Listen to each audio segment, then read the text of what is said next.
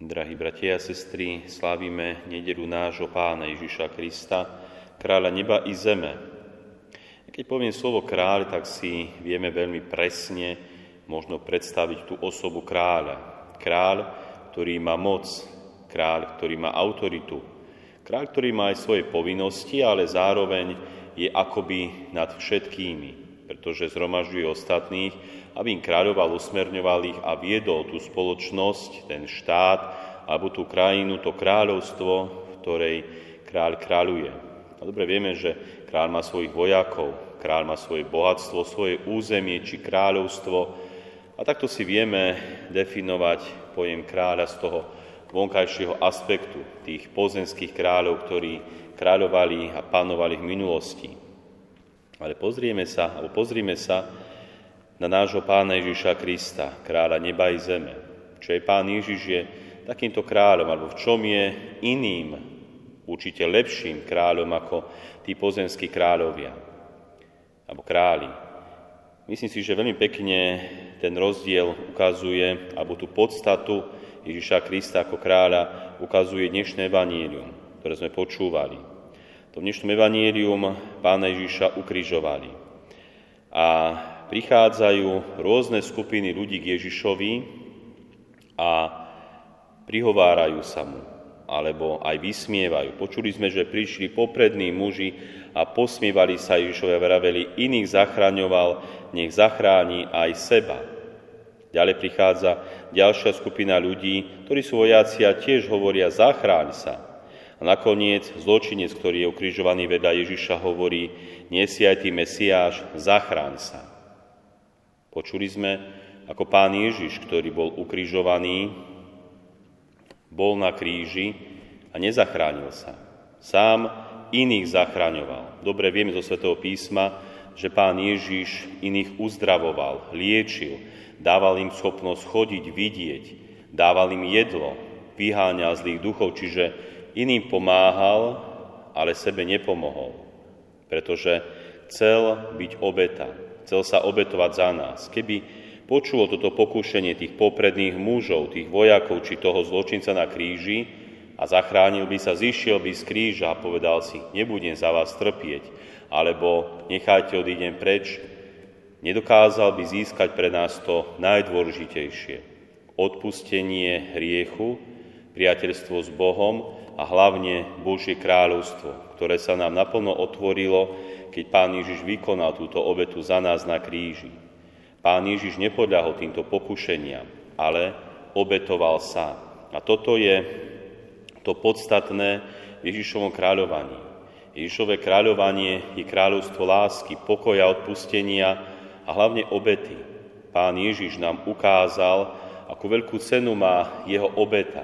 A takisto pozýva aj nás, aby sme aj my konali vo svojom živote to, čo nás učí, Učí nás láske, pokoju, radosti, ale učí nás, aby sme sa učili aj my obetovať sa, obetovať svoje životy, obetovať svoje námahy. Jednoducho táto zem, alebo táto naša púť zemou, pozemským životom má byť spojená aj s obetou, kedy sa obetujeme za vyššie hodnoty, za druhých, obetujeme svoje ťažkosti a tým prinášame nejaké dobro tejto zemi a možno aj tým našim blízkym, či už žijúcim alebo zosnulým. Obeta ako veľký význam. A veľmi pekný príbeh hovorí o takejto obete, keď jedna reholníčka menom Alžbeta od Najsvetejšej sviatosti, ktorá sa narodila v roku 1890 a bola ruského pôvodu, svoje pôvodné meno mala Kuzmína Karavajevová, francúzským menom Elizabeth Rivetová. Ako 23-ročná vstúpila v Lione do kláštora. Viac raz za sebou ju zvolili za predstavenú. Po okupácii svojej krajiny Nemcami roku 1940 prijala do kláštora francúzskych odbojárov. V roku 1944 ju gestapo zatklo a predviedlo do vyšetrovacej väzby. 1. júla 1944 ju deportovali do ženského koncentračného tábora na Veľkú noc, na Veľký piatok 30. marca 1945 vybrali v tábore 5 žien na smrť. Medzi nimi bola istá matka, ktorá mala v tábore svoje dieťa. Sestra Alžbeta ju chcela potešiť a pritom si od tejto ženy vypočula tieto slova. Ako mi môžete rozprávať o Bohu, keď moje dieťa tu ostane samo? Tých 5 žien čakalo v jednom baráku a veriteľ zakričal vystúpiť na odvoz. Sestra Alžbeta matke ukázala, že má ujsť cez okno. Ona sama išla na miesto nej do nákladiaku na smrť. Jej posledné slova k zachránenej boli idem do neba.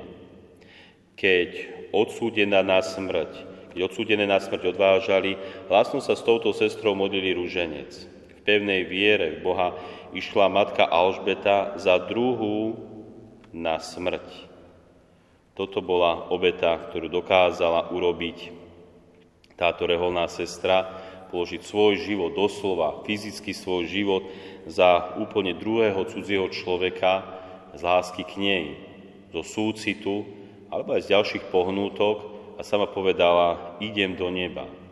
Toto má byť naozaj postoj každého kresťana, vedieť sa obetovať. Možno nemusíme položiť hneď svoj život za niekoho druhého, ale vždy môžeme položiť za druhého a pre druhého svoju námahu, svoje ruky, svoju blízkosť, svoje potešenie. Jednoducho to, čo nám Boh dáva, vždy môžeme urobiť v prospech druhého človeka. Aj toto je to kráľovstvo, to kráľovanie, ktoré nás učí Pán Ježiš. Lebo aj Pán Ježiš ostal na kríži. Nezišiel z kríža dole. Aj keď ho pokúšali poprední muži, vojaci, či ten zlodej alebo zločinec, ktorý bol vedľa Ježiša ukrižovaný.